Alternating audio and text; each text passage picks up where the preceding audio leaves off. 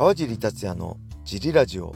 はい皆さんどうもです、えー、このラジオは茨城県つくば市並木ショッピングセンターにある初めての人のための格闘技フィットネスジムファイトボックスフィットネス代表の川尻がお送りします。はいというわけで今日もよろしくお願いします。一人で収録してます、えー、今日はですね今週末6月11日日曜日に迫った USC289 の見どころなんかを喋っていきたいと思います。えー、USC289、6月11日、日本時間朝8時からアーリープレリム、えー、午前11時からメインカードの予定です。まあ、この辺はまだ正式にわからないので、もし変更があったらすいませんでした。その辺ご了承ください。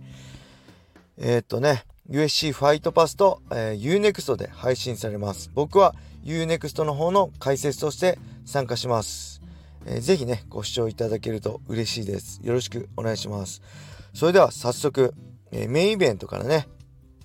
えー、見どころ紹介していきましょう。メインイベント、えー、女子バンタム級タイトルマッチね、アマンダ・ヌネス対アイリーン・アルダナの一戦です。まあ、アマンダ・ヌネスは皆さんご存知のようにね、USC の歴史の中でも、まあ、最高の女性ファイターの一人として知られていますね。えー、USC バンタム級とフェザー級の両方のタイトルを持って、えー、アグレッシブな打撃、ね、もそうだしグラウンドでも強い、えー、オールラウンダーのファイターです。はい、そしてアイリーン・アルダナ挑戦者のアイリーン・アルダナは、えー、打撃が得意な選手ですね。はい、で特にね、えー、左フックが強いです。左フックで KO も奪ってます。はい、そしてアルダナはね、打ち合いが強いですね。はい、打ち合いだと強い選手。ただ、えー、ホーリー・ホルム戦のように、えー、サイドキックとかね使われたアウトボクシングをされちゃうと敗戦してますね。ただまあヌネスはねガンガン前に出てくるファイターなので、まあ、スタンドの打ち合い上等の選手なので、まあ、スタンドの打ち合いだとねアルダナ有利かなって感じもしますね。えー、ヌネスのペーニャ戦負けた1回目のペーニャ戦を見る限りね、えー、こうなんだろう打撃少し反応が落ちてきてるかなって感じもするんですよね。はい。なんで、えー、国塚屋からダウンを取ってビエラをねワンパンチ KO した左フックが当たれば、えー、アルダナの KO 勝利もあるかなっていう感じですね。うん、ただその1回負けたペーニャ戦の再戦ですね。再戦でまあ、3、4、5ラウンドは、まあ、テイクダウンしてね、グラウンドで圧勝しての判定勝ちだったので、あのー、ヌネスはね、すごい打撃も強いんですけど、グラップリングもね、強く相手を圧倒することができるんです。なので、アルダナとしては、えっとね、テイクダウンディフェンスはね、強いんですよ。アルダナ。ただね、寝らあの寝技になると、えー、名刺チアソン戦なんかを見るとね2ラウンド目はテイクダウンされて寝技で圧倒されていたので、あのー、最近はねこうスタンド勝負のストライカーというよりも総合力勝負のね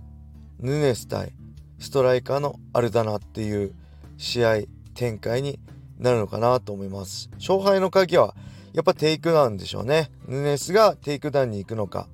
アルダナがヌネスのテイクダウンをディフェンスできるのか。はい。そして、まあ、その前段階のね、スタンドの展開でも、まあ、どちらがペースを握るのか。うん。その辺ですかね。で、まあ、ヌネスの経験、そして引き出しの多さね、えー、そして試合をコントロールする力で、ヌネスが若干有利かなって僕は思いますね。はい。そして、セミファイナルの、えー、オリベイラ対ダリウスの一戦こちらも行きましょう。まあ、お互いがね充実が得意なファイターなんですけど、まあ、タイプがねちょっと違うかなと思います。オリベイラはムエタイプラス充実で基本的には、まあ、キックボクシングで戦いつつタックルや引き込んだりして下からでもねどこからでも積極的に決めに来るフィニッシャーですね。はい。でダリウシュは、まあ、ボクシングプラスグラップリングですかね。自分からもタックルに行くし、まあ、基本は上から勝負するタイプで、まあ、自ら下になることはないですね。で上になったらグラウンドで上になったら抑えてパウンド打ちつつパスガード。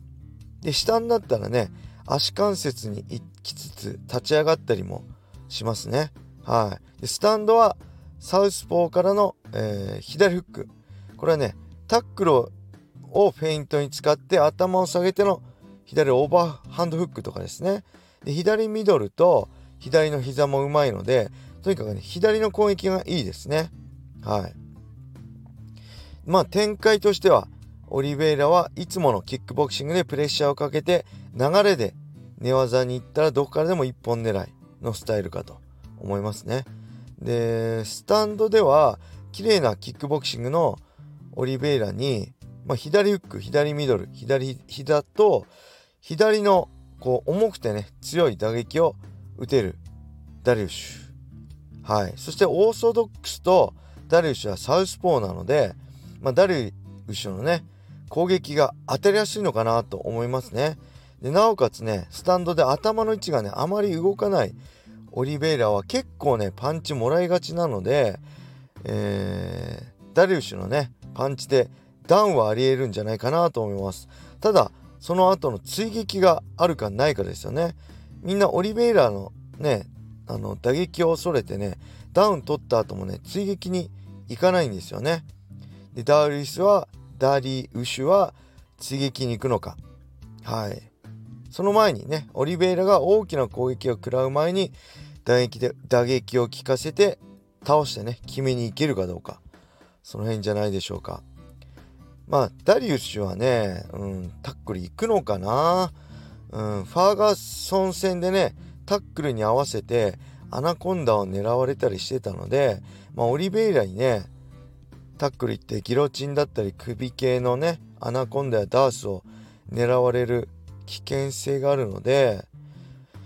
うーんタックルいかないんじゃないかなと思うんですよね。でダリウシュ次第で試合展開が変わるかなと思いますね。うんまあ、ダリウシュは、まあ、タックルには行かずスタンド勝負でパンチを効かせてからのグランド勝負なんじゃないかなと思います。でオリベイラはね、まあ、歴戦のダメージからね来る打たれもろさもちょっとあるので、うん、まあダリウシュダリウシュが、まあ、有利かなって思いますね。はい。で他にも、えー、メインカードでウェルター級の一戦マイク・マロット対アダム・ヒューギット。マイクマ、えー、マイク・マロットは31歳。9勝1敗1分け。えー、4KO5、1本のオール1ラウンドフィニッシュファイターです。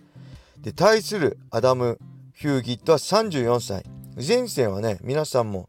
あのー、見た人いると思う。木下優作選手